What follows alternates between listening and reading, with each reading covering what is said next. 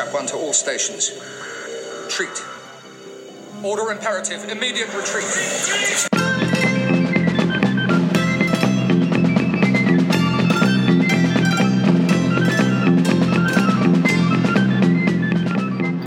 Welcome to the Track One podcast. I'm Mark. I'm Jason. Pete. Thank you for joining me, gentlemen. Uh, first of all, let me thank you, Jason, for hosting the podcast while I took a break. Very much enjoyed your episode on the TV movie novelisation, um, and a great job with the big name guest readings as well. Yes, and thank you for putting me back in the passenger seat where I most definitely belong. that was quite a quite a um, quite a big name pull you got for the for the, the reading there. Oh, I, I I have my connections, dear boy. I have my connections. it's who you know. It's who you know. So, uh, as, as, we're all aware, the, the world's not a great place at the moment um, with everything that's going on. So, I thought it'd be nice to get together and discuss a nice, fun Doctor Who story. Um, so, let's see. The latest vinyl release is The Massacre, the fun historical romp, The Massacre, or The Massacre of St. Bartholomew's Eve. Uh, Carry on massacring, yeah. is what it's known as to some people. Yes, this is the story that made City of Death seem like a tragedy. the Massacre is available today for the August drop of Record Store Day. Uh, it's been delayed from earlier in the year due to COVID 19 and has been split in three monthly drops, the further one in October and September. Um, other vinyls out today that Doctor Who fans might be interested in are the Dune soundtrack, The Hitchhiker's Guide to the Galaxy, the original albums, the BBC Radiophonic Workshop, uh, one called The Four Albums, 1968 to 1978, and celebrity Doctor Who fans Goldie Lookin Chain's classic album Original Pirate Material. uh, the mas- are, they, are, they, really really Doctor Who fans? They, they were on Doctor Who Confidential, weren't they? I think. Oh my god, I'd forgotten that. That's amazing. I like them even more now. I, I'm, I am doubting myself now. I thought they were. Um, no, no. Let's make this canon. It's in a podcast now. It is now official. Yeah, sure. Still, they're, they're from Wales probably got Cardiff connections. So. Yeah, absolutely. Uh, so the Massacre is another beautiful Doctor Who release. Um, gorgeous artwork on the cover. Um, Parisian blaze pattern on the discs themselves. Um, I think the the cover art on the vinyl range is has been really really stunning, like on every release, um, and I think it really differentiates it, sets it apart from all the other Doctor Who releases. They're nothing like the the, the covers for the Blu-rays, the DVDs, books, audio books, anything like that. Um, it's uh, it, it, sets them apart. Um, kind of evocative, but they see the Doctor or the companions on there. I think you see the Daleks on the Evil of the Daleks and Dalek Master Plan ones. The TARDIS is on a couple of them. Um, the Abominable Snowman one's great, just with the with the Yeti on the front. Um, but yeah, really uh, a really nice collection, and this is another example. Who did they get to do the artwork for the vinyl? Is it Lee Binding, or do they have a different artist? I think it's somewhat different, and, and, and, I don't know if they actually get credited on, on, on the sleeves themselves. So it's a, it may be a bit of a mystery to uh, to investigate at some point because it's such a distinctive style, isn't it? It's all, mm-hmm. almost cartoonish, but not, but but just yeah, like you said, just really the, the, there is a definite house style to most Doctor Who things that this is these are different to, and yet and and that, that makes them really distinctive and just really really arty. I'm a big fan of Lee Binding's work, not least because his Twitter feed is one of the few places you can go on Twitter without wanting to kill yourself afterwards. yes, he keeps it very, very wisely to amazing art and smut, and and really that's yeah. that's what Twitter ought to be much more focused on. In innuendo and pretty pictures, that's what we really go there for. Uh, yes. Yeah, because he does the covers for the the Blu-ray collections, doesn't he? Which are absolutely gorgeous as well. Yeah, yeah, yeah. Yes. And it's nice that, that, these two ranges don't try to ape each other. They're both doing the, they're, they're doing their own thing, and that gives it, it makes them both look like just really nice, really, really nice collections. Mm. Agreed. Yeah, because other than the uh, Destiny of the Daleks, they've they've stuck pretty much to the first two Doctors, haven't they? And um, uh, and avoided the animations as well. I think, um, or at least you know there'll be some. Uh, you know they've uh, there'll probably be some gap between any of the the ones that get animated and any of the vinyl releases. So they have carved out their own niche, I think. Um, and I guess listening to things from the '60s on vinyl, I know like the does have its detractors. Um, the idea of listening to things on vinyl. Um, but I think it's it was probably the dominant form that you would you would listen to things in the '60s, and that's when these are from. So it's, uh, it's quite pleasingly authentic as well. Yeah, it's easy to forget that, and even into the '80s, that was still really a thing. Like with, with things like faulty the comedies mainly, I suppose, but things like Fawlty Towers episodes coming out on LP, and you just sit and listen to them on, on a record. Uh, they weren't that far removed from from radio. I think the very first two Doctor Who Doctor Who stories released commercially would have been the Chase and Genesis of the Daleks, both on vinyl. This is, of course, before the 1980s and VHS. I didn't realize the Chase was vinyl release. Yeah, is it a really wild, edited down version that's about 15 minutes long or something? I think it's just the highlights of episode six. I believe it's like a 20 or 30 minute excerpt from the final episode that is on vinyl. I know I heard it uh, many years ago through a different channel, uh, but it was released on audio, part of it. I'm not sure why, yeah. but it is there. yeah, so it is. A, it's a. It's not a. It's not an alien environment for Doctor Who at all, is it? Yeah. That's it, and then the the Pescatons as well. Obviously, was uh, that was a, a vinyl release, wasn't it, of an original story, forerunner to Big Finish. About twenty five years before before Big Finish got the license. Yeah. Yeah. Yes. So the massacre um, is a is a pure historical, um, and not really like any other historical. I think it's what occurred to me listening to it this time is you don't because the doctor is missing for the majority of it, so you don't have the doctor there as a guide. You don't have Barbara there, sort of explaining anything about the period and what's going on. So it's it's kind of in a way more like one of the science fiction series of the era with. Uh, Steven just having to figure everything out for himself. He's just kind of dropped into it, and he has to learn what, what's going on, who the players are. Um, I thought that that kind of uh, differentiates it a little bit from from some of the other historicals of the era. As such an inept hero, and he manages to fail at almost everything he's trying to do. This is exactly what would happen to me if I were to get randomly dropped back in 1972 by myself. That is how I would wind up at the end of part three, being chased by an angry, bloodthirsty mob. as opposed to companions in the new series who save the day and become folk heroes, and Martha Jones walks the earth for a year, getting everybody to love the Doctor. No, yeah, they don't be having tea. This story is what really happens to companions who are on their own in history. Good luck. Yeah, like he doesn't know what the coins are called. He can't find his way back to the, the place that he was at. One there's a bit where he says someone someone asked him to go back to where, where they met earlier, and he's like, "I've only ever been there once. I don't know how to get there." Which can't it, pronounce the word yeah, apothecary. He's giving him one bit of information and can't even pass it on properly without getting challenged to a sword fight. Yeah, and it's the whole format. The format is just doesn't quite know what to do with it, does it? And I'm sure we'll get to it when we go, we'll go through it a bit more. But yeah, because um, it's this production team's first real story all of their own, isn't it? After being handed the Dalek Master Plan by by Verity Lambert as she was leaving, they, uh, they it's like they've got this idea of a historical now, and they and they're really unsure about what the rules are for. And I think there was behind the scenes um, disagree quite strong behind the scenes disagreements about what, what counted as interference and what could the doctor actually do. So you get this story, yeah, which is just is, it is not doing what the other historical stories tend to do at all. It's it's uh, it's completely different structure. It is a train wreck of a production because you have the, the incoming producers trying to fire William Hartnell and you have the script editor quits at the end of the story and hands it off to somebody else with the, the dickens of a cliffhanger. And you have, hold on to your seats, you have a female director. Is that going to work? Are they allowed to do that? Are they put a woman in charge? And, and, and with all that, with all that, you get probably the best, the most realistic, most amazing story Doctor Who has ever done with a complete train wreck of a production. It's almost accidental art. the uh, the novel is a is a is, is a weird um, alternative because that shows you Lucarotti's right, right, it's completely different as well. Half of it is almost completely different. The target novelization, he oh. goes off in a completely different direction. I guess showing us all the stuff that he really wanted to include, or maybe that he had second thoughts about.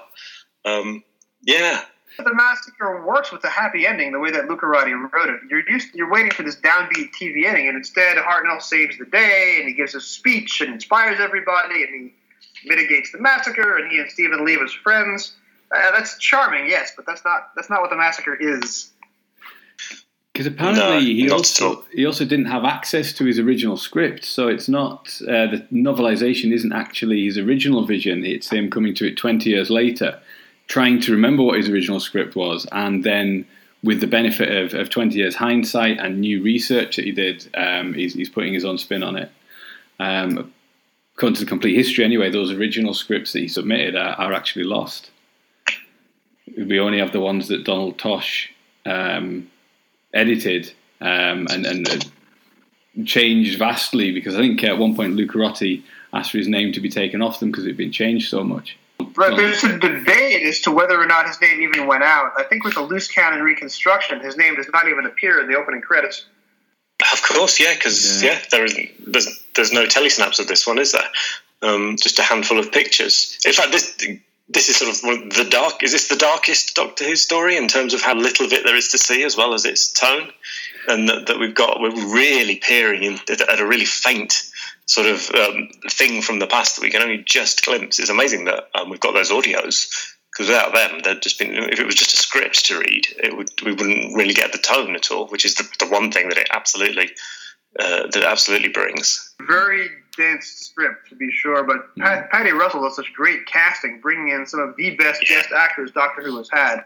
If you're just yeah. reading it as a transcript without the actors bringing it to life, it is a slog to read, even though it's transcendent to listen to, but it is a slog to read just as words without actors. Hmm.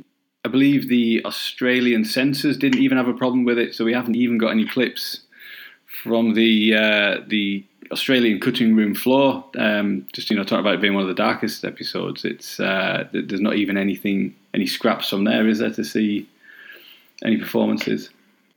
No, considering there's tens of thousands of deaths involved, they're not actually on screen, or are they're done by the medium of woodcuts, which I guess get, even the Australian censors couldn't object to a mid medieval woodcut being flashed up on screen. well, no, they were pretty catchy. That's.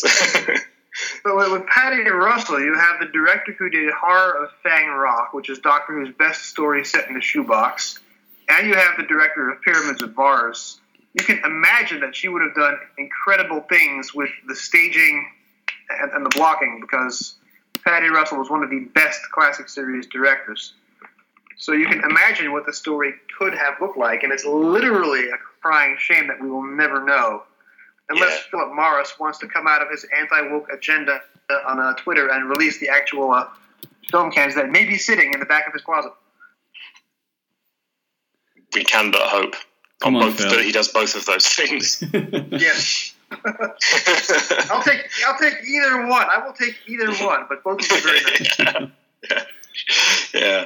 But yeah, what you said about the cast, especially, is I mean, this is amazing stuff. We've got um, Quatermass himself. As in fact, when, I was, when I'm watching this, I do I, I, have trouble remembering all the characters' names. Half, half the characters are called Charles, and all the ones who aren't, uh, I just remember by the names of whatever, what I other know them for. So we've got Brabinger, the butler from I from um, oh, what's it called? From uh, To the Manor Born, but not in a big role. He's t- telling me, I think he's one, one of the counsellors, and like that that went on.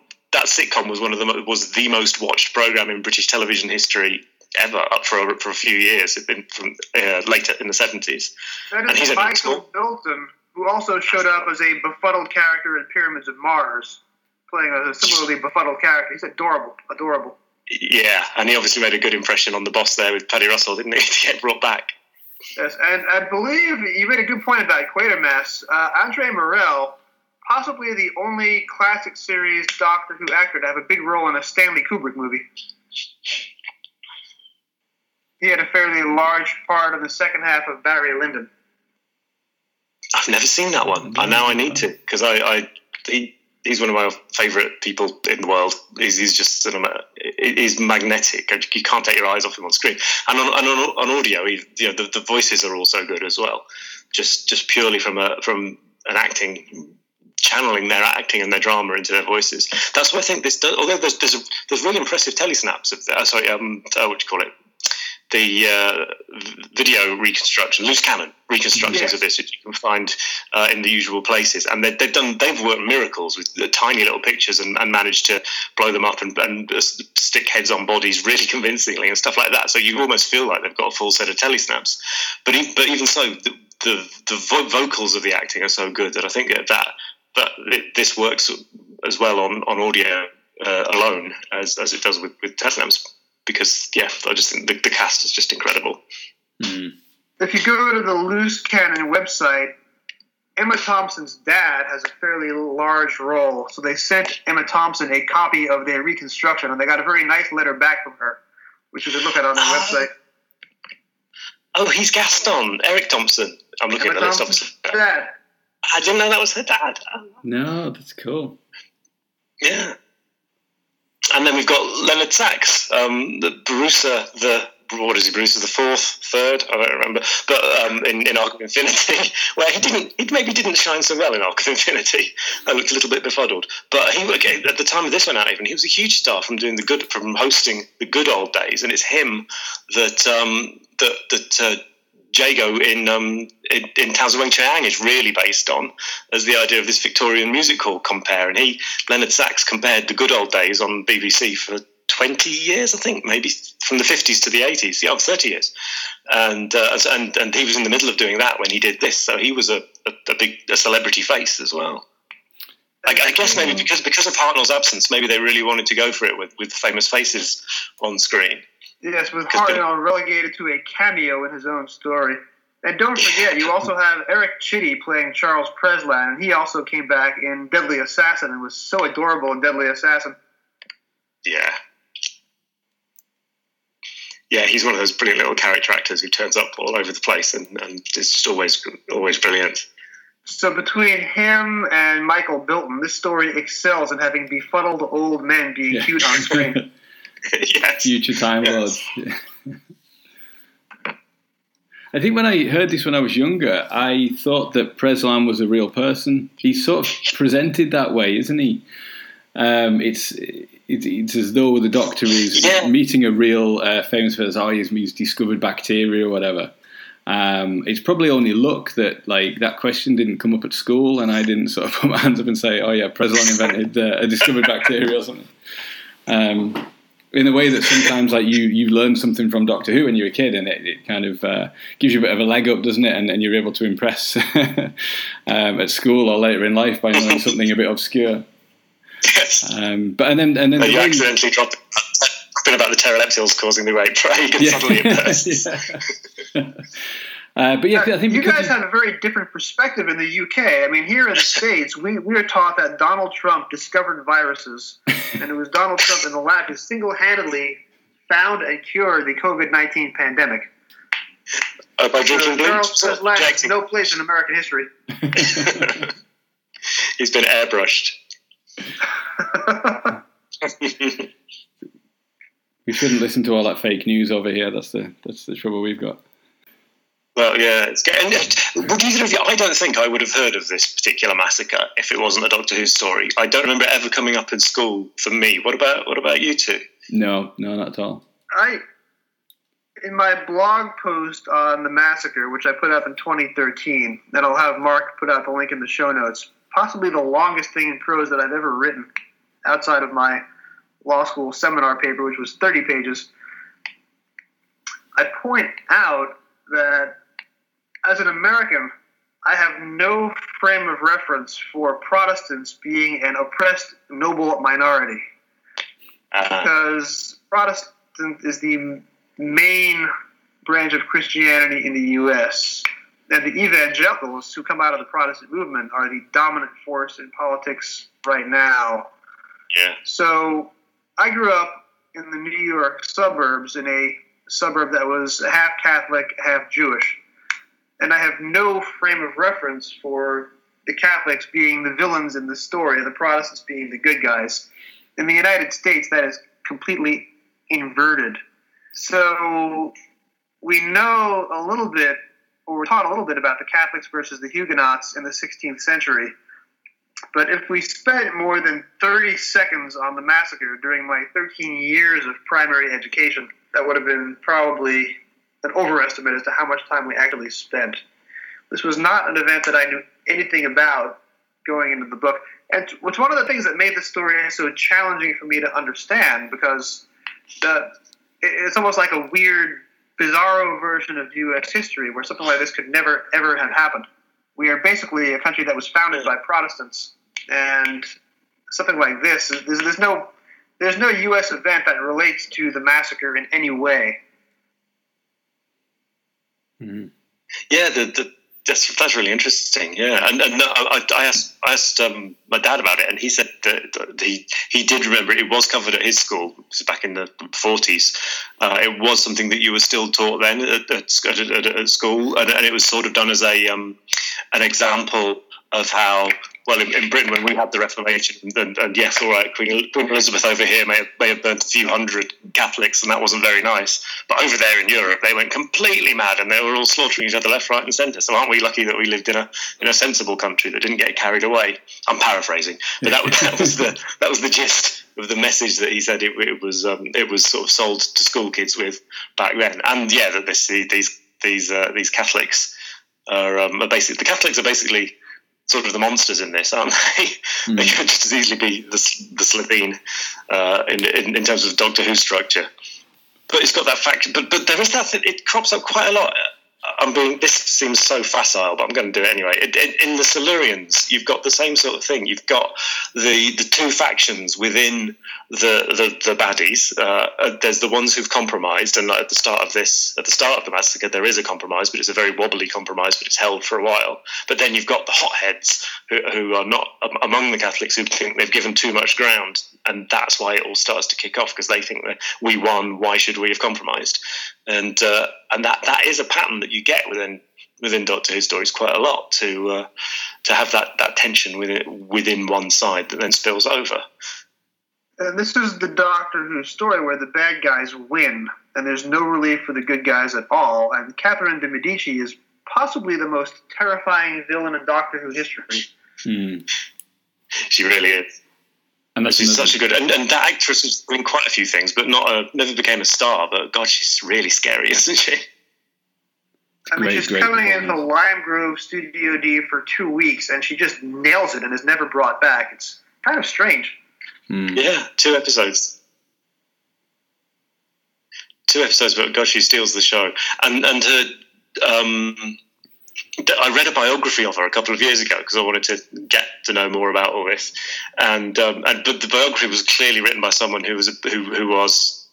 Uh, I don't think historians use the word, but she was basically standing Catherine de Medici. She was a big fan, and it was it was terrible that yes, all right, she had to kill a few people here and there, but it was only because the other people were pushed her into a corner and that sort of thing. And she was the, this, this book basically argued that she was the real victim of the massacre because it really tarnished her reputation unfairly. Uh, and I, I, think that was rather pushing it, to be frank. But you know, it was tough. It, it was a tough world, and all, all, all the rulers were um, being uh, were, were being merciless. Uh, but the way that, but it is fair to say the way that she's portrayed in this story isn't historically accurate in the sense that she wasn't really rubbing her hands together and going, haha, let's have a massacre and kill them all. It was supposed to have been a surgical strike that, that then just got out of hand because, people saw it was coming and because the first attempted killing didn't work. That gave the other side time to try, that the Protestants tried to, uh, to, to, jump in when they, they realized that it was something was going to happen. And so that suddenly everybody leapt and everybody got their hands on their triggers metaphorically straight away. Uh, and that's that's the theory that, that seems to prevail about why it happened, rather than someone saying specifically, "Let's kill hundred thousand people," or however many it ended up being. It's hard to imagine. But for the purpose of this story, when you have Joan Young, that's her name. I thought it was Joan Sims, but it's not Joan Sims. Between Joan Young and Andrea Morell as the two Catholic bad guys, think about the way that Doctor Who ended a few months ago with Series 12. Who is scarier?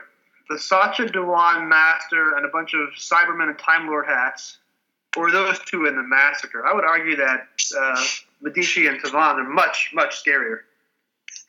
Yeah, mm-hmm. I couldn't.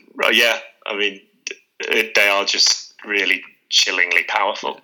It's about as dark as Doctor Who can get, really, isn't it? In in terms of what you know, what periods or, or, events in history can the Doctor actually go to? Um, and probably the way that the Doctor is absent for a lot of this is is, is the way to do it. Um, I like you say, the uh, production team are probably a bit unsure as to uh, how much Doctor can interfere in history, and they they kind of abstain a bit here by by barely having involved at all. But um, it is such a, a, brutal massacre, isn't it? That you you can't really have your hero um, around too much, um, but unable to influence anything, and and um, basically unable to save even one person. Um, the because the original script had Anne Chaplet or Chapley joining the TARDIS. Um, but then even that is is denied at the last minute. I think they they thought that was that was again too much uh, interfering in history, even though she's a completely fictional um, person. Um, which suppose makes you think then of the Twelfth Doctor stuff of, of saving one person or uh, saving one person in the the fires of Pompeii, and then uh, Ashildr in the uh, yeah, that's I felt I felt I really liked Fires of Pompeii, but at the end I felt sort of like oh, so he actually could have saved anyone he wanted, and it was just to stop Donna crying. He, he, could, yeah. he could, have saved the people next door as well, but Donna didn't particularly care about them. So like there isn't actually a rule here, um, and we, we, need to talk. I don't want to jump ahead because we, we will want to talk about Hartnell's speech at the end because that's a whole thing. Mm. But in that, but in that, I think he uses the word, he uses the phrase "I dare not change history," And I don't know if this is the first time he's said that, rather because previously it's like I can't or I mustn't or we mustn't. Um, but but in this, he specifically says he daren't change history, as if. And, and I, I, love how open that is. You just you just have to imagine what terrible thing he's afraid of. That, that means he daren't save someone's life. What how, how scary must that be if it makes him afraid to to save a girl's life? Unusual step of Steven quitting the TARDIS in protest, which leads to the light comedy of the last four minutes. But Mm-hmm. It's the only time the doctor's refuses to help, and his only reaction is to run rather than save the day. And it temporarily costs him a companion, which is a very bold storytelling stroke for what is supposed to be a family program. Yeah, it's really good, isn't it? It reminds yeah. me of Jamie in the Evil of the Daleks as well. Um, he has a similar sort of moment, and it it, it really comes alive because uh-huh. the companions uh, in this series don't massively probably go up against the Doctor that much. Um, but yeah, Jamie and Evil of the Daleks says something similar, like I'm, I'm out. Like when this is over, I'm uh, because he thinks that the, the Doctor is actually working with the Daleks, come up with the human factor. Um, and he says, well, wherever we go next, I'm, I'm, I'm leaving, sort of thing. And, and Steven as well. Um, and I think it's not said here, but coming on, this comes right after the Dalek master plan. He's seen Katerina um, and uh, Jean Marsh's character die as well. So it's kind of like a cumulative effect, isn't it, of the people that have been traveling with them and that they've befriended uh, dying as well. Just to give a plug for Running Through Corridors, which is where uh, Toby Hadoke and Rob Shearman watch the entire Hartnell era day by day, mm-hmm. and they do an essay for every episode part. They point out that the very, the very last thing you would have seen at the end of Dalek's master plan over Sara Kingdom's ashes would have been the caption Next episode, War of God. And how depressing that must have been. yeah, it's really like the Feast of Stephen must have seemed a really long time away because after that they got all the, the jokes out of their system that, that week, and then it's just right back to the back to the brutality. Right. Actually, for the COVID nineteen pandemic, I think before the recording we were all showing off our Doctor Who masks. One of my Doctor Who COVID masks is the next episode caption from the end of Mythmakers. Next episode, the nightmare begins. I think it's awesome. But you cannot walk around in the United States with a mask that reads "Next episode, War of God." You will quickly be put into a uh, secret CIA uh, black site detention facility under his eye. Yeah. Because how the, didn't the ratings really start to flag during during this one? As some for some reason, some of the kiddies weren't rushing back to watch people arguing about religion and murdering each other. Um, I think it, I think there was a, a, bit of a sag started to set in, wasn't there? Um, I would argue quite the opposite. I want to go when I get oh, a time machine. The very first thing I'm going to do with a time machine is I'm going to travel back to the year and the month February 1966, and I'm going to go to the British school playgrounds I guarantee you, you have thousands of children running around reenacting Catherine de Medici, and Marshal and they're sitting there on the schoolyard earnestly pounding their fists into their hands and talking about you see shadows where there is no sun, or heresy can have no innocence. Children must have gobbled this stuff up. I love it. Unleash yeah. the wolves of Paris. there is no more child-friendly Doctor Who story than Part Three of the Massacre. Please, please, salute ourselves. Um, tomorrow, this city will weep tears of blood. That's what one of my favorite. Seven-year-old is not going to run around doing that. Daleks, uh, Daleks are for four-year-olds. Any seven-year-old yeah. worth of salt is going to say, "Tomorrow, this schoolyard shall weep tears of blood." Transubstantiate. Transubstantiate. Ooh, very good yeah, despite considering it was written by a process of argument and, and, hatred, it seems between the writer and the script editor, it's got some really good, just real zingers in it, um, which which are never delivered, which are delivered with with, with relish, but but nobody hams it up. No, nobody mm. is doing it's Doctor Who. Let's have a bit of fun acting. Uh, they're all they're doing. I'm I'm really worried about getting murdered today acting, uh, and, and uh, yeah, it really shows. Toby Hadoke points out in Running Through Corridors not to turn this uh, blog into a, not to turn this episode into a ad for Running Through Corridors. Toby Hadoke points out this is the only Doctor Who episode with the word badinage in the dialogue. very often in regular script. And, and if I remember, is that when he's the guys when he's leaving the pub and he does it? Does he do an evil laugh afterwards? I think he does. I think he says, "I'm just here for the badinage," which is yeah. which actually that, is, that, that does edge, edge towards the ham now that I've replicated myself, but just a little bit. So this is is this episode one when the doctor's in the pub, but absolutely nobody thinks he looks like the abbot of Amboise. But then the next time they see him outside the pub, they're absolutely convinced that it's the uh, the abbot. Uh, yeah, so he puts a different hat on or something. no, doesn't even do that, does he? Yeah. But yeah, and they do some good. There's you know, there's a lot of good scene setting has to be done right at the start, and, and I think quite near the start of each episode, you get a little. So we're the Protestants and they're the Catholics, and uh, there's been a you know the, you get a little. It is an info dump, but only in the sense that you've got to you've got to tell the audience what's happening, um, uh, and, and it's all sort of rounded up. Just it's done better than usual, I think. And there's that one gorgeous photo, isn't there, of um, of the Doctor and Steven in the pub mm. that um, that Clayton colorized. I think he even managed to get um, Peter Purves to, to, remember what color his coat was or something. Mm. Uh, and that's one of the most one of the best photos of the whole era. The set design and the costumes, just from that one photo, makes you want to weep for what we lost. Uh, weep tears of blood for what we lost. yes. I don't know about you guys. Again, I'm coming to this from a United States background, but one of the impediments to my understanding the story is that number one, the novelization is not the TV serial at all. Number two, the transcript is really difficult to read if you don't know who's who and who's acting who. And number three, I had a lot of trouble telling the Catholics from the Protestants, again, because this inverts the power structure in the United States. So it isn't like Thunderball where you have, you know, the good guys are wearing blue wetsuits, so they're having an underwater ballet with the bad guys who are all in red wetsuits. I couldn't tell the Catholics and the Protestants apart. And it's interesting to note that the one German character in the story has the same accent as all the French characters, so you don't even have that to rely upon. And then William Hartnell playing the abbot is sometimes French and sometimes British, which is even more confusing.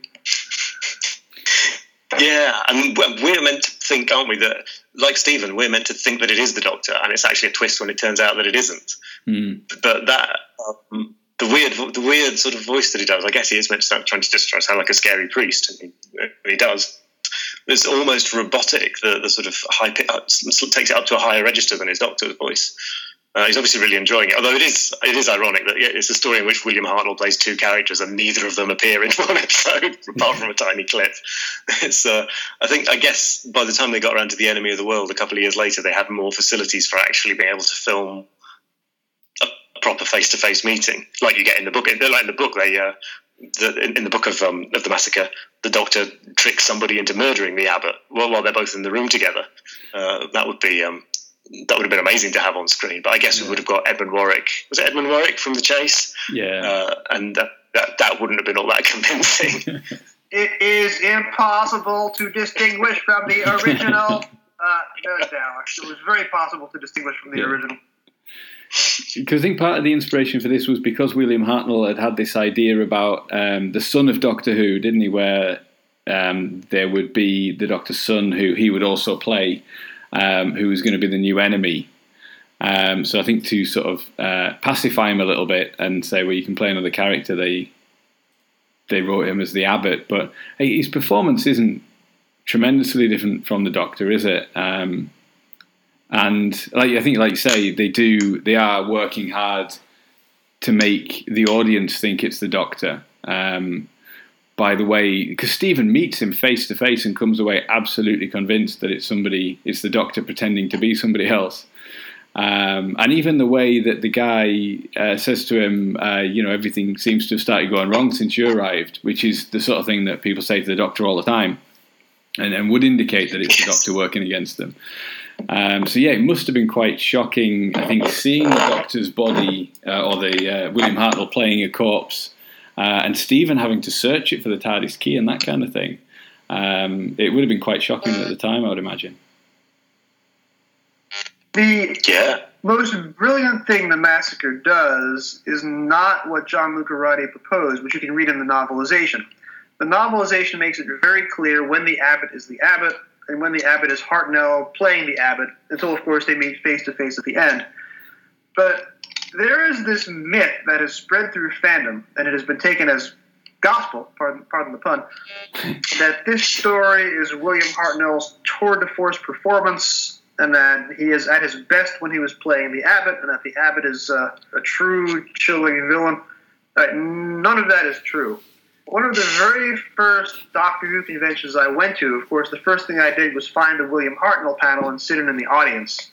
And one of the panelists, uh, who's a friend of mine now, and I won't say who, one of the panelists said, if I could find any missing episode and watch it, I would want to watch The Massacre Part 2 to see what William Hartnell was like as the Abbot, because I am told he was the best villain Doctor Who ever did. But the Abbot isn't even in Part 2, apart from you say, as that one filmed insert and if you listen to the Abbot in part three, he only has about 100 words of dialogue, which is nothing for this story. He's only in two scenes. So you have William Hartnell playing the bad guy, but he's not playing the bad guy. He's playing a henchman for the bad guy who is a dupe, who is inept, who is killed off after just two or three scenes on screen. So William Hartnell finally gets to play a double role but instead of getting to play Magnus Greel or instead of getting to play Matt Chen, he's playing Li H'sen Chang. He's a dupe and he's killed off long before the end of the story in part three rather than in part four.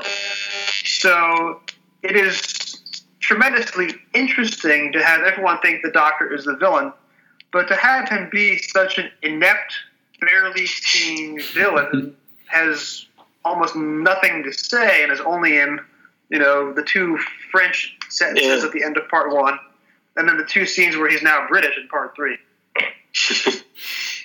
There's something going on with accents in that year. I mean, well, well little Dodo could have been French, or who knows? or different accent accent of the week.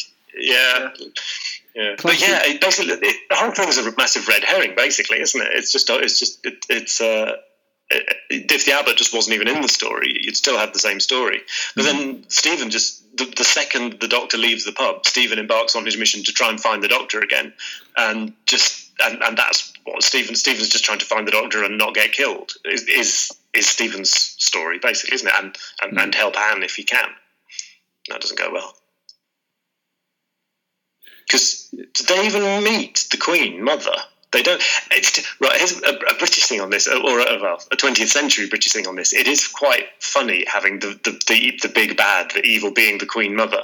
When if you grew up in the, the days when this nation had its Queen Mother as this kitsch, uh, beaming grandmother to the nation, who even people who hated the royal family would, would say, "Oh, but yeah, you can't. You got to love the Queen Mum." Yeah. um, and so forth. Oh no, it's the, the, Queen Mother is unleashing the dogs of death, etc. uh, it would have been was just. A, I'm sure audiences at the time, the '60s, would have found it a, a, funny notion at first, but but they don't make anything of it. They they. Uh, they, they, don't play with that, but it, but it's a real, yeah, very counter uh, counter to what you're used to hearing the phrase used for. She just basically spent 40 years opening hospitals and, and giving money and charity things to uh, to the needy, and so having having the Queen Mother as the big bad in this again, I, I, don't know, is that subliminally us saying how lucky we are that we British have a have a, have a kindly royal family instead of one that seeks to annihilate and genocide people? Uh, and the King Charles in this story is about as effective as the future King Charles is going to be in England, I imagine. I could imagine a casting switch. If you wanted to do the massacre as a comedy, um, you've got to make a few changes, to put it mildly. But one of them would be one of them would be getting Hugh Laurie to re- re- reprise the performance he gave as the Prince Regent in Black. You're ahead of me, aren't you? reprise the performance he gave as the Prince Regent in Blackadder, but make him the king in this. Because yeah, he's he's the second of her three sons who ended up being kings, uh, and she just basically was she she, she was uh, ruled the roost really from behind the throne the whole time, which is an incredible woman. Mm-hmm. To, to an incredible politician to, to get to, to, to stay in charge for decades after the actual reason for her being queen, her husband died. Um, but yeah, she did. She, she, was a bit murdery. There's a great scene in the novelization which is not duplicated on screen. And by the way, in case you missed it, the novelization of this story quite possibly has the most and the longest run-on sentences in the history of prose. So definitely pick it up on that basis. But in the what would have been part three on television, the first council chamber scene the actor who plays Charles on television does not have consumption, but in real life and in the novelization, he has consumption. He opens a meeting and immediately dissolves into a long, minutes long coughing fit and has blood trickling out of his nose. And everyone else is just sitting there pretending it didn't happen, pretending the king is not dying. That would have been hilarious. That You could have made that very, very funny to film on screen, but that is not what Donald Tosh is going for here, which is no. the bravest thing that Donald Tosh did with the scripts for this story. He takes some of the most intense and highbrow and portentous dialogue that Doctor Who ever featured in a script, and he gives it all to tertiary characters like the Queen, the Mother, and Professor Quatermass, tertiary characters who never meet the main cast. Mm-hmm. So some of the best words you will get in Doctor Who come from third string characters who are only in a few scenes each, who never meet Steven and the Doctor. It's incredibly brave to do that. I don't think there's any other story, especially now with the, with the new series. There really is no room for tertiary characters at all. So you would never have a story where uh, the two shadowy tertiary characters behind the scenes are getting the best dialogue and never getting to be yelled at by Jodie Whittaker it would never happen today. Mm-hmm. Yeah, I wonder if that. I wonder if that's more because I'm trying to think what order what, order her career happened in. But I know Paddy Russell directed a lot of stuff like Z Cars. I think the the real week in week out not quite so actual, still a, a, drama drama, but in effect it was filling a soap. That's what we now call a soap slot, but it's but it's a police action series still. But um, and that's got a big ensemble cast who are sharing the duties and and, and all that sort of being spread around. I, I don't know if people, that if people are more used were more used to then to a, a, an episodic series like like these. Um, behaving in that way, whereas now it's more of a, a movie of the week uh, where we only have time to get to know a handful of people. Yeah. The other thing you wouldn't get in the modern series, but um, subsequent production teams on the classic series would keep coming up with this idea of uh, doubles, wouldn't they? The um, the fact there's just these naturally occurring identical people that they, uh, that, they that they run into. Like you say, there's a salamander in the uh, Enemy of the World, and then there's androids of Tara and uh, Black Orchid. Um, it's quite a weird thing to to for the same people to keep thinking of it, and it's not. Yeah, I suppose it comes. You got it in the uh, the Prisoner of Zenda, but it's not not a massive sort of thing in in other genres or anything, is it?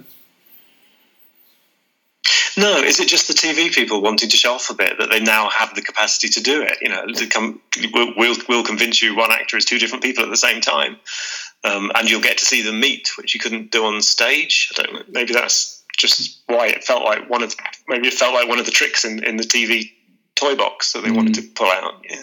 Is other science I may fiction? be dating myself here, but have either of you guys seen the Molyneux mix? No. What's that? No. Or if I have, I've forgotten that's what it's called. John Molyneux was one of the big name fans in the UK in the 80s and early 90s, and he's killed off in No Future uh, as one of the uh, name check characters. But he, I don't know the full details, I've never met him, but he created this series of comic video edits and music videos using only scenes from Doctor Who stories. Oh, okay, so, yeah, I think some of them have got through to me, but I've never understood the full context. Yeah, he did a couple of videos set to Pet Shop Boys songs, and he took the Pet Shop Boys "Too Many People," and he made a video of it where every scene in the video are the doppelganger episodes of Doctor Who. So you have Nyssa shaking hands with Ann Talbot, and you have the multiple Romanas uh, in the Armageddon Factor, and you have uh, the Meglos, and you have Arc of Infinity so it's just a three and a half minute music video with all the doppelgangers. And cool. if any footage had survived from the massacre, you know he would have used that. Too, oh yeah, Evil Hartnell. It's, it's, it's, it's, it's gorgeous to watch, but it kind of yeah. has fallen off the radar because fandom has changed so fundamentally since uh, the 80s and 90s, and I don't believe the Molyneux mix is available anywhere online unless you happen to have an nth generation video copy that was circulating at conventions in the 80s and 90s. Someone did. Someone linked me to a thing the other day that had the because I, I, I said it would be, wouldn't it be funny if someone did this and someone like sent me a link to it saying somebody did this ten years ago of the um, the Raston the Raston Warrior robot massacre in the Five Doctors, but with the robot replaced with the killer bunny from Monty Python, the Holy Grail. um, that has the same kind of air to it as what you're describing. I wonder if that if that could be part of his work too, or or part of part of that uh, part of that movement.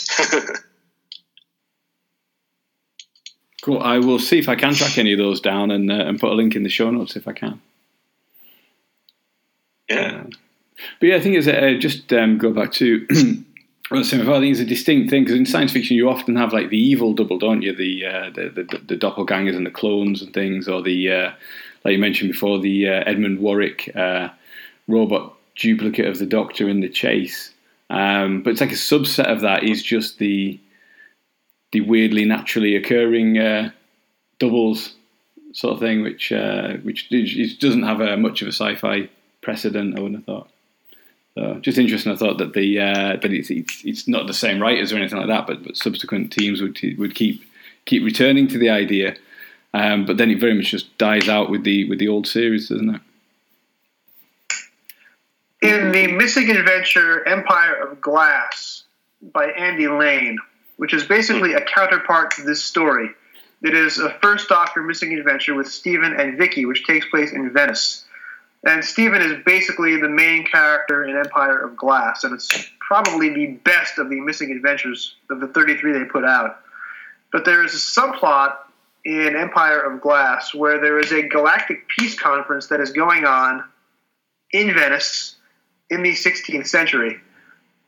So, as Galileo and Christopher Marlowe are running around Venice on various bits of intrigue, you have this hmm. mysterious figure assembling an intergalactic peace conference. And it turns out that the first doctor is the dead ringer for Cardinal Roberto Bellarmine, if I'm pronouncing that right, who ends up, the doctor is supposed to be a delegate at the peace conference, but because he is an exact duplicate of Cardinal Bellarmine, Cardinal Bellarmine, the Catholic priest, is abducted instead and brought to the intergalactic peace conference. and has to teach all these aliens how to get along using biblical passages, and of course, completely gets it backwards. But the joke is that if you go look at a picture of Cardinal Bellarmine, who was a real person, and I believe was eventually canonized, looks nothing like William Hartnell at all. He was a young fat guy with beard. so Andy Lane does this book where the Doctor, being a doppelganger for an important historical figure, is the main plot point. But the two look nothing alike. It is not possible to look less alike than the Cardinal and William Hartnell. So if you want to see Doctor Who doing a doppelganger right, Empire of Glass is the book for you. And is William Hartnell in every chapter, or does he have a few chapters off for a summer uh, holiday? It doesn't work like that. several chapters off because they were trying to fire William Hartnell from the books too. he had friends in high places. I love the way that each episode, this is another thing, this will sort of sit nicely on four sides of vinyl, this won't it? Because each episode is a day. Mm-hmm. And I think that, uh, in fact, we're today, as we, as we are speaking, hang on, I did the maths, today is the 448th anniversary of Priest of Death supposedly happening today. We're, we're recording this on, on the on the exact uh, date in August of episode three. Wait, so uh, Mark, that means you have you have to release this on Monday so that we can have the actual real life Bell of Doom. Yeah, because today is the massacre of St Bartholomew's Eve Eve, or the eve of the massacres. Way, what, what do you think this story's called? I'm happy. With, it. yeah, it is, isn't it? I don't know why the rest got added at some point. To, but I think is that is that a personal preference, or is that because you found paperwork that absolutely proves it? Uh, there are there are special people in fandom who have spent years trying to rename what we call stories. And if you're on rec.arts.drwho in the 1990s, you had this faction of big name fans who insisted that the first three episodes were 100,000 BC, the mutants, and inside the spaceship. And some of the FAQs and episode guides circulating on rec.arts.drwho in the 90s actually used those titles. It became fashionable to call the story the Massacre of St. Bartholomew's Eve. But even as an American who didn't learn about this event in school because it's not a thing here, there is no such thing as St. Bartholomew's Eve. The massacre took place on St. Bartholomew's Day. The massacre of St. Bartholomew's Eve would have been part three, which is not really a massacre at all. So, whoever thought that they wanted to call the story that, it makes no historical sense. So, I'm going with the novelization. I don't have any paperwork. I've never been in the archives. I'm nobody in the grand scheme of things. But this story is only called the massacre. It is not the massacre of St. Bartholomew's Eve. And if you try to call it the Massacre of St. Bartholomew's Eve, the spine of the target novelization would have needed to be twice as long in order to fit all those words. Or it would have been 0.5% type. It would have been impossible to read on the bookstore shelves. There's, that's a practical reason, in addition to in addition to a preference or historical one, yeah. Because the tribe of Gum did not take place in 100,000 BC, and there was no Massacre of St. Bartholomew's Eve. So those 1990s alternate episode titles have fortunately faded out of the mainstream because we have a new generation of fans that is more upset about the Doctor being female. So we have other things to fight about now than episode titles. It was also civilized back in those days. I mean, we were just arguing about what the right font to use was, or whether it mattered that they had the word "the" at the start of Horror of Fang Rock. It's funny how it is still. that was the real horror of Fang Rock. The fact that it didn't begin with yeah. That was the horror. I, I can't remember now. Which is there isn't, is there? Is there? No, there isn't. Never, mind the Rutans and the body count. The fact that the story doesn't begin with the. Yeah. The obviously the complete history lists it as the massacre of Saint Bartholomew's Eve, but the I haven't got the vinyl in front of me. I left it upstairs. I um, I should have brought it down. I think that's just got the massacre on the cover? It has, yeah. I've got the art up on my screen. Mm. The, the, the, we've said it before, I'll say it again. The beautiful art. I mean, there's somebody sort of. There's a distant TARDIS under a orange glowing bridge. Uh, there's a man, a man at the front with a sword, looking looking away, and somebody's being being possibly massacred. In fact, in front of yeah. the TARDIS. A bit of a spoiler. Uh, the cover of the novelization, by the way, the original cover is one of the most gorgeous pieces of art on the novelization range because you have the TARDIS being burned at the stake you mm. have the abbot as William Hartnell in a cloak. Then you have the 16th century Parisian architecture in the background. It's a, just a gorgeous, gorgeous cover if you can track it down. I've got a photo of it on my blog post, which Mark will hopefully link to in the show notes. Excellent, was. yeah. In the, in the late eighties, they really made up for the the awful Davison photo covers crimes of the early eighties. they, they, suddenly realised if they actually put a really nice picture on the front, people were more likely to buy it, and, uh, and we and we got a, a lovely run of, of covers then. Yeah. Well, to be fair, the only photo you could have put on the cover of a photo cover of the massacre would have been one of the loose cannon composite photos where sometimes Eric Thompson has a beard and sometimes Eric Thompson doesn't have a beard and David Weston's big head is on the wrong little body. That would have been a awkward novelization cover if uh, the loose cannon yeah. telesnaps had been the uh, source material. Or just, uh, or just have uh, Catherine de Medici on the front, but then that would be too scary for children, and they would have uh, they would put it on the top shelf to stop it giving people nightmares. Nah, those kids are running around the playground playing Savant, and Catherine de Medici would have loved that.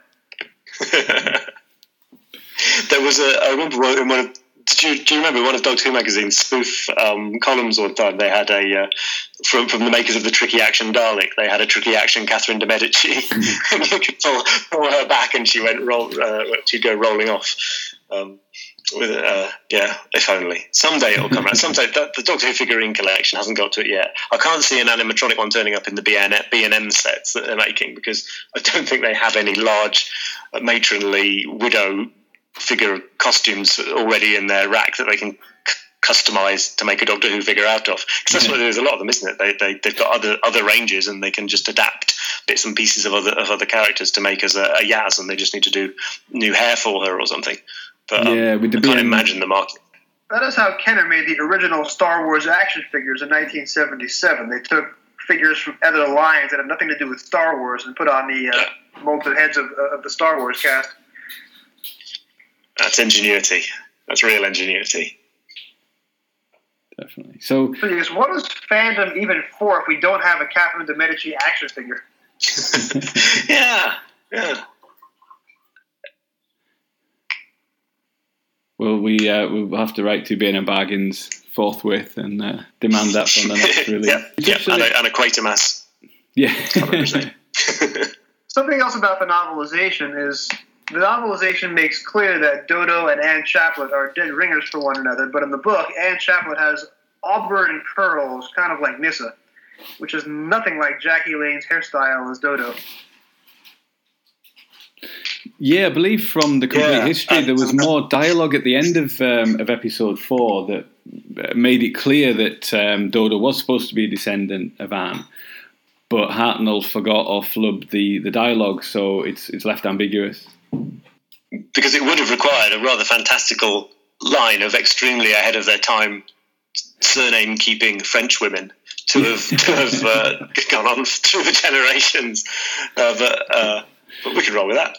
the the About Time uh, book on this one has the theory that um, Steven got Anne pregnant when they spend the night together in Preslin's shop um, that she escaped the massacre and um, uh, and then sort of reinvented herself uh, with um, a fictional husband who died in the massacre, thereby keeping her name. Um, and uh, that, that, Dodo is actually one of uh, one of Steven's descendants as well, uh, which I suppose would tie in with the, the new series type of thing where the the uh, the telepathic circuits can can sort of find people in that way, can't they? When they find um, Danny Pink's ancestor uh, way off in the future and that type of thing.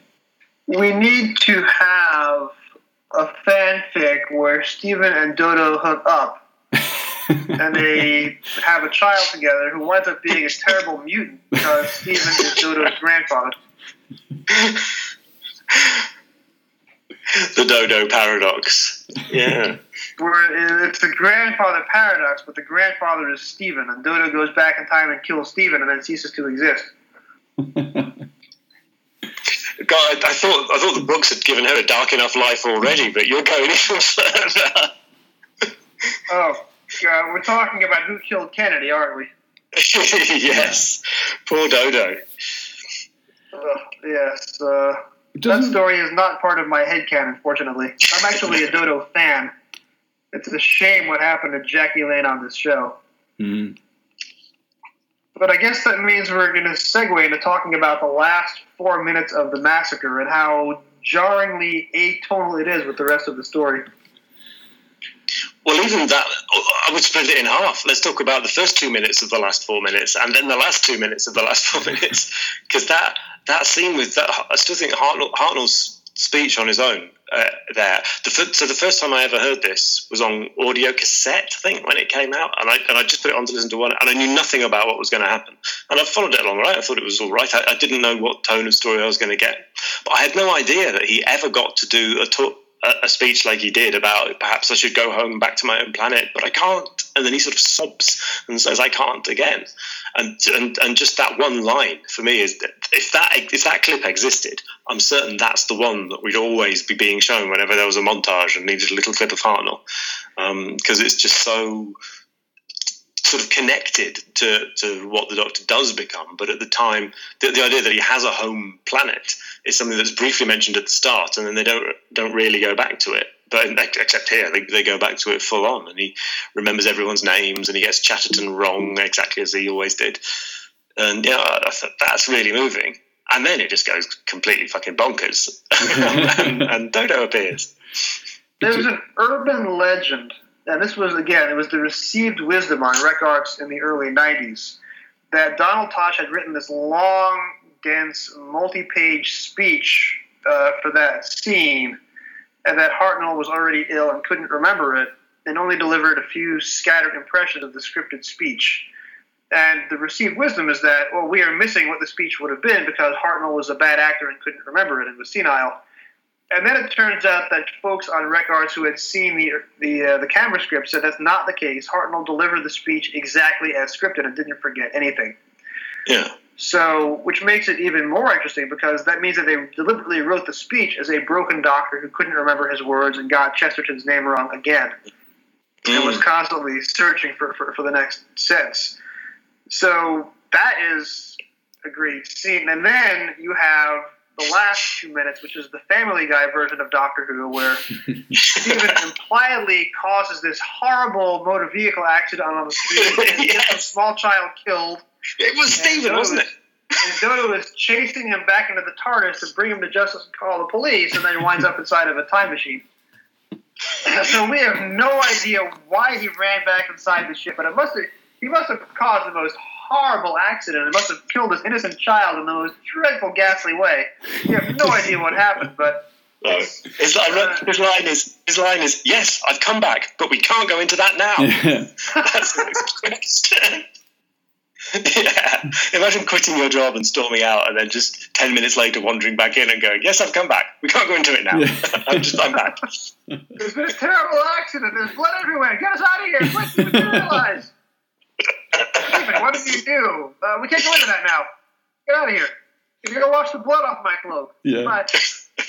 yeah, because having just criticised the doctor for not saving Anne or saving anybody, um, he's, he's suspiciously anxious to get away from the scene of an accident where somebody else's life might be in danger. I, don't, I think there's any other way of reading it other than yeah. Steven's got something to do with it. Because why else would he be bothered?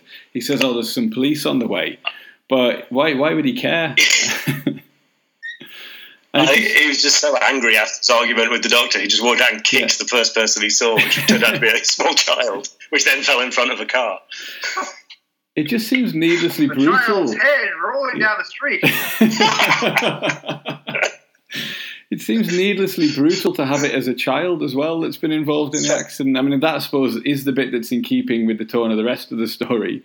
Um, that it's a little boy that it's not uh, you know any other kind of accident where you know it's um, it, has got to be a kid that's in danger. Uh, but an early yeah. draft, an early draft of the script had a cameo from Ian and Barbara at this point as well. That they would be walking along and see the see the TARDIS just as it was materializing, uh, dematerializing even. Uh, but it never came to pass whether they weren't available or whatever. Um, but that, I think that would have been uh, something that you'd want to see even more. Like you say, it's a story that uh, you really you feel it's lost because it's so good, and then there's Hartnell's speech at the end, which you'd like to see. But then the last appearance of Ian and Barbara again would have been something that uh, that you'd have felt was missing.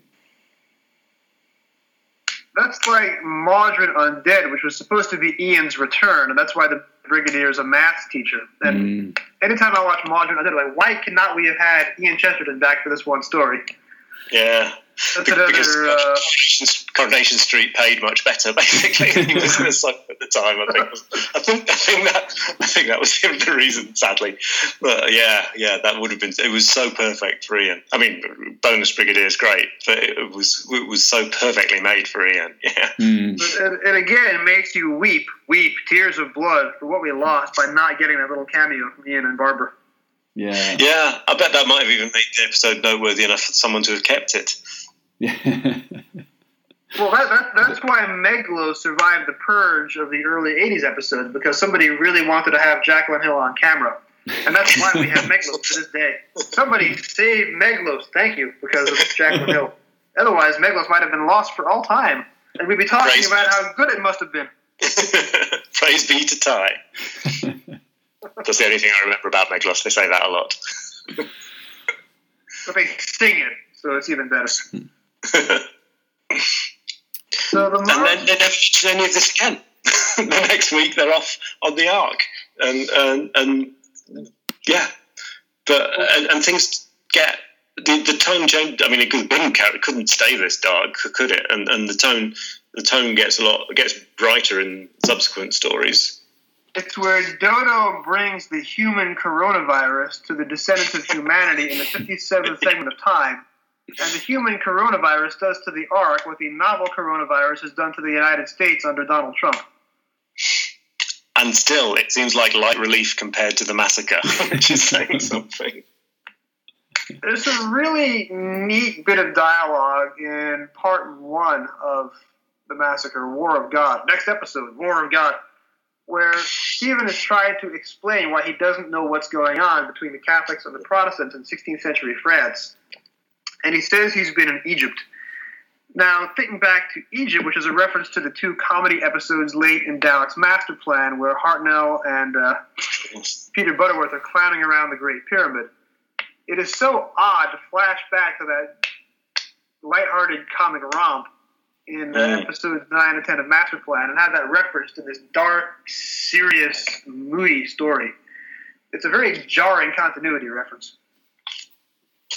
It's almost like those two episodes take place in different universes. You have, you know, yeah, the you have the monk disguised as a mummy coming out of the coffin for a cliffhanger, and then you have this really dark, moody story about religious war. And it shows you how much Doctor Who can change Whiplash style from week to week. And then, of course, the next episode after this are the uh, space apes with the Beatles haircuts. Mm-hmm. Yeah. the monoids. Doctor Who spends four weeks weighing up the pros and cons of slavery, and at the end decides it's a really bad way of doing things, and everyone should just be friends instead.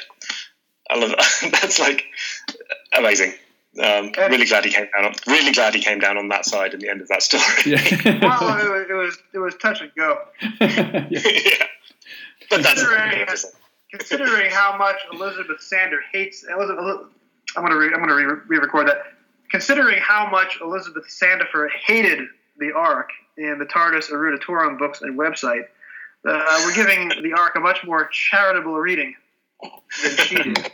But uh, my point is a larger one. You go from the lush costumes and sets of the massacre to the security kitchen the next week. yeah.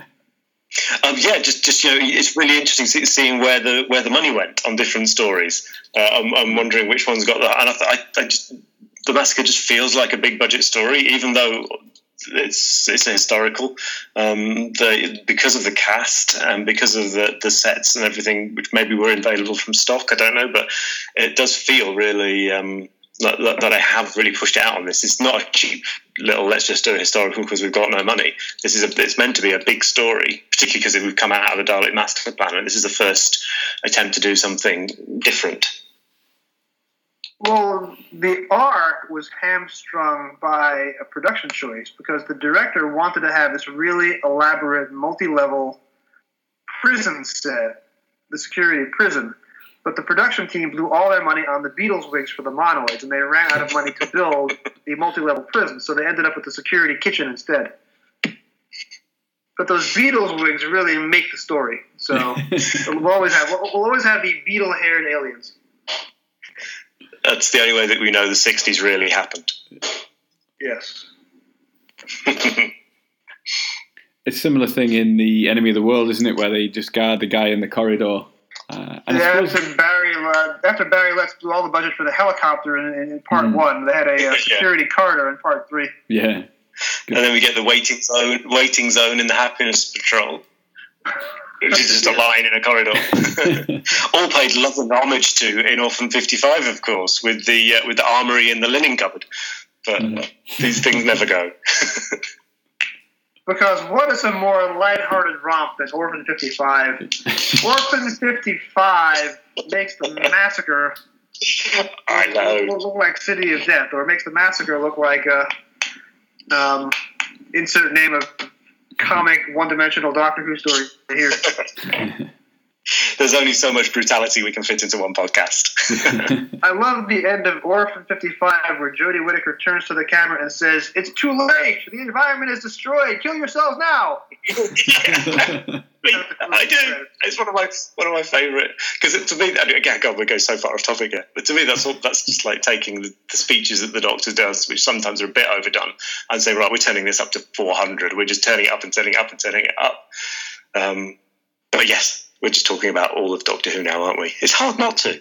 It's really hard not to. This story is so depressing. You can't talk just about the massacre because you will want to pull an Orphan 55 and kill yourself at the end. I mean, think about think about how the Doctor saves the day in the massacre. He shows up again at the end of part, at the beginning of part four.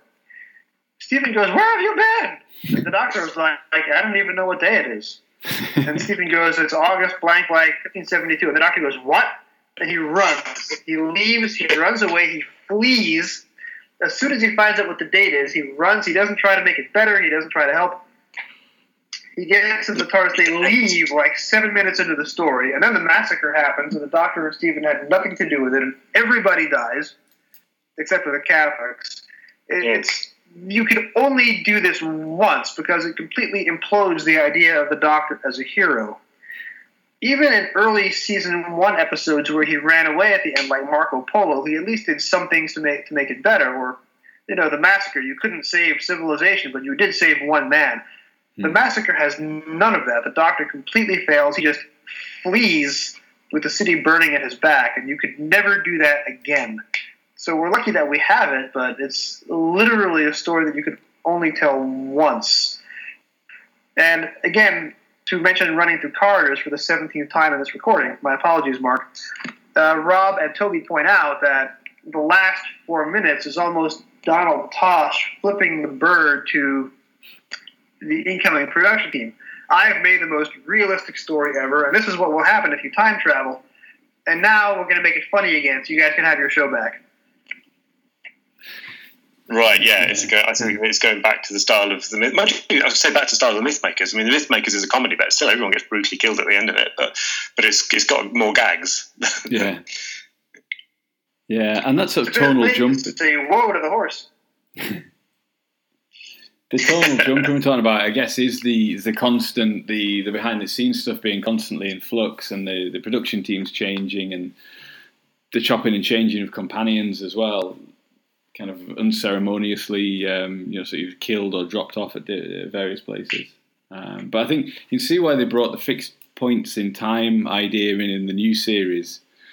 Um, because it does protect the idea of the Doctor being the hero, doesn't it? If um, if you can just say, oh, literally, these are the things I can change and these things I can't, um, because it was the massive discrepancy between the Doctor arriving on present day Earth or an alien planet or the future and being able to do absolutely anything, um, but but know, it's past saying, well, I can't change anything here. Um, so that's just a fixed point in time idea. Mm. Um, you, you, kind of levels all that out, and, and, yeah, gives it a bit more uh, a bit a bit more logic to it. It sets your writers free to decide how much peril there is actually going to be. Yeah. Yeah. That's cool. it, because there's, uh, I guess, there's so many points in history, like saying before, that you, you just couldn't put the Doctor into. Um, and when they do the sort of the Second World War or something, it's, uh, you know, let's kill Hitler. It's it is it's much more of a comedy episode, isn't it? You, you wouldn't go to the uh, uh the darker elements of, um, of, the conflict, or you're on the periphery like Curse of Fenric. Mm. Mm. Yeah, yeah. this story possibly suggests why historicals had to be phased out because you start running out of famous historical events to talk about. And the massacre hinges upon this really obscure event, at least from, from my point of view. So if, if, if they had kept going and they had to dramatize increasingly obscure historical events, had the Hartnell era gone on for seven or eight years, I mean, you would have you would have gone on to uh, you know in the year 712 this village massacres that village and we're going to talk about it and doctor why couldn't you save them? Yeah it has to be uh, the rules have got to be, rules have got to change from from one phase of the show to another. Which is why the historicals eventually went away for so long. Although i would love to give the hartnell historical treatment to uh, more recent historical events like uh, the Watergate scandal in the States in the early 70s. I would love to do a Hartnell era, oh, completely factually inaccurate version of Watergate, where Nixon is, uh, you know, has got a private army of jackbooted thugs and uh, guns are being fired, and Hartnell goes to the Oval Office and goes, "How dare you, sir!" that, that, that, that would be great to see. you, you, almost any situation with someone going, "How dare you, sir!" is probably uh, a winner in my book. Although Steven Moffat later had the the Matt Smith doctor convince Richard Nixon to record everything in the Oval Office, which is funny in and of itself. yes, yeah. you have to record everything, Richard. this is why they bring aliens in into all the historicals now, I suppose, because the the that's the focus then is the Doctor defeating the aliens, not averting horrible things in history, isn't it? It, it gives him something to do uh, where he can win and save the day, but without actually affecting history and, uh, uh, correcting any horrible things like the massacre. That was my mother's biggest complaint. The only new series episode my mother has seen was Vincent and the Doctor and she loved it, but she's like, why do they have to have an alien in it? I'm like, that's just what Doctor Who is. There's aliens everywhere. Yeah. Yeah. So I mean, Demons of the Punjab is a, is a similar. I mean, that's one about a, historical massacre um, that that has aliens in it because it's Doctor Who. You could have you could just do a story that, that had those characters going through all the stuff that they go through in that. Just leave out the aliens, but then you haven't got a Doctor Who episode anymore. Mm. But of course, Demons does the very wise choice of having the aliens passive observers who are there to pay tribute to those who are about to die. So at least there yeah. aliens who are mucking about with the course of history. So maybe, no, I guess would, maybe Demons is as close as the new series gets to, to restaging the massacre, only with a slightly yeah. happier ending. Yeah, full circle. Yeah. His grandmother as the Anne Chaplet slash Dodo Chaplet uh, version of the story, where she survives with the, with the broken watch. Mm. As opposed to Dodo surviving with a broken Mancunian accent that mysteriously disappears two weeks later. Yeah, it's an odd one, that isn't it? Uh, again, it was somebody behind the scenes said uh, the accent's got to go, so it just, with no explanation, disappeared from from one scene to the next. It's the way that Dodo herself disappeared without explanation from one episode yeah. to the next in the middle of the War Machines. Have you seen X Men First Class? There's there's a Michael Fassbender plays Magneto in that, and he plays it um, with sort of English accent throughout, except for one scene on the beach, and he plays it with an Irish accent. It's really weird and jarring. I wonder if they recorded that first uh, or last. Yeah, but one th- of the two, I guess. You'd think they would still have done ADR or something, wouldn't you? It's um, it's, yeah. it's very strange. Yeah. Yeah. There was an episode of House MD where Hugh Laurie's character, Dr. House, has to call the United Kingdom and pretend to be a British doctor. And he puts on the most ridiculously bad, over the top British accent. and you realize that that's the joke because Hugh Laurie, of course, is putting on an American accent for for the, for the entire series. And when he gets back into his native British accent, it's awful. And does it, was it just his natural talking voice he switched to, or did he do a bit of a self parody? Uh, a complete self parody.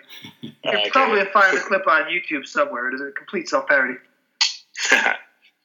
He's great in Avenue Five. I don't know if you've seen this. Uh, Armando Iannucci's show where he's um, the captain of a, a, a, cruise ship in space, um, basically, and he's he's a basically a British actor who's been hired to do an American accent because people find it more calming and uh, and soothing and heroic if he's if he's American, and then they're all absolutely disgusted when they learn that he's actually British. uh, it's a very good show if you haven't seen it. We've spent so much time being traumatized by the massacre that we're talking about literally anything else to move on to a happier subject. True. I mean, the massacre is not the most enjoyable Doctor Who story, and it's difficult to figure out who's who and what is what without the surviving video. But I don't think Doctor Who ever had a better series of scripts, and it almost breaks the show because once you do the story, you can never tell another Doctor Who story again because the Doctor is exposed as somebody who can't fix anything, and Steven is exposed as inept and uh, tries to pay for one glass of wine with a very expensive gold coin and doesn't know what he's doing.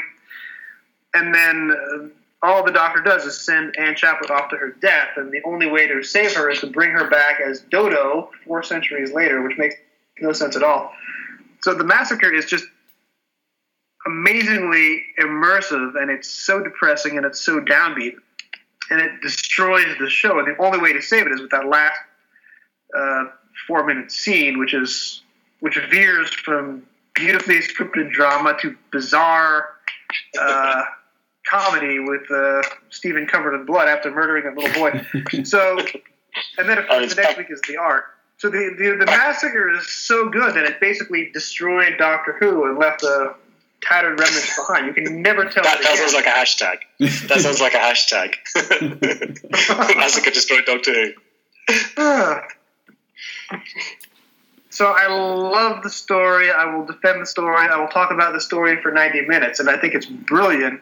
And it's just so difficult. You can never tell this story again. It's an interesting avenue, but it's a Doctor Who never tried to do that again. And thankfully, because well, I guess apart from Orphan 55, where Jodie Whittaker turns to the camera and says, "You're all gonna die." But, yes. Uh, the massacre is much better than Orphan 55, so not even fair to put the two in the same sentence. Oh, you had me right up till there, but um, but but um, yeah, it's a fantastic story, and and this, and this release just looks fantastic, just looks brilliant, uh, and the the orange vinyl is is really striking. They should put real care into it. Yeah, um, yeah, as you say, it's, it's physically a, a, stunning, stunning release, um, and yeah, although it doesn't matter whatsoever about the color of the the discs themselves. I've always ended up paying a little bit more to get the because, uh, like with the the Dalek Master Plan, there's the standard edition with the the black vinyl discs, and then there's the uh, I can't remember what the what the name is for the for the pattern on them, but I paid like an extra fifty quid to get those, even though it makes no difference to the uh, the listening experience and your enjoyment of the story. But they look so nice going around. it's on the, pretty. Yeah, it's, it's really pretty, and they, they look so great going around on the turntable. Um, so uh, yeah, yeah. Um, but with this one, you've, you've just got that edition, and they will be available in all good uh, record stores for record store day today. And I think I think last year's um, they were then available on Amazon afterwards as well. I don't think it's a massive limited edition or anything. So uh, if you're self isolating or you can't make it to a shop, then um, you should still be able to get hold of one. Hopefully, um, they say it's a, it's a great story and a, a really interesting listen. And uh, yeah, the, probably the, the, the darkest that, that, that Doctor Who went and the most realistic as a as a look at time traveling into history. So um, yeah, definitely one would be fairly high up my list of ones to find. I think. I feel like the, the missing episodes I don't revisit them as often, so uh, the vinyl releases are a good excuse to go back to them and uh, and listen to them again.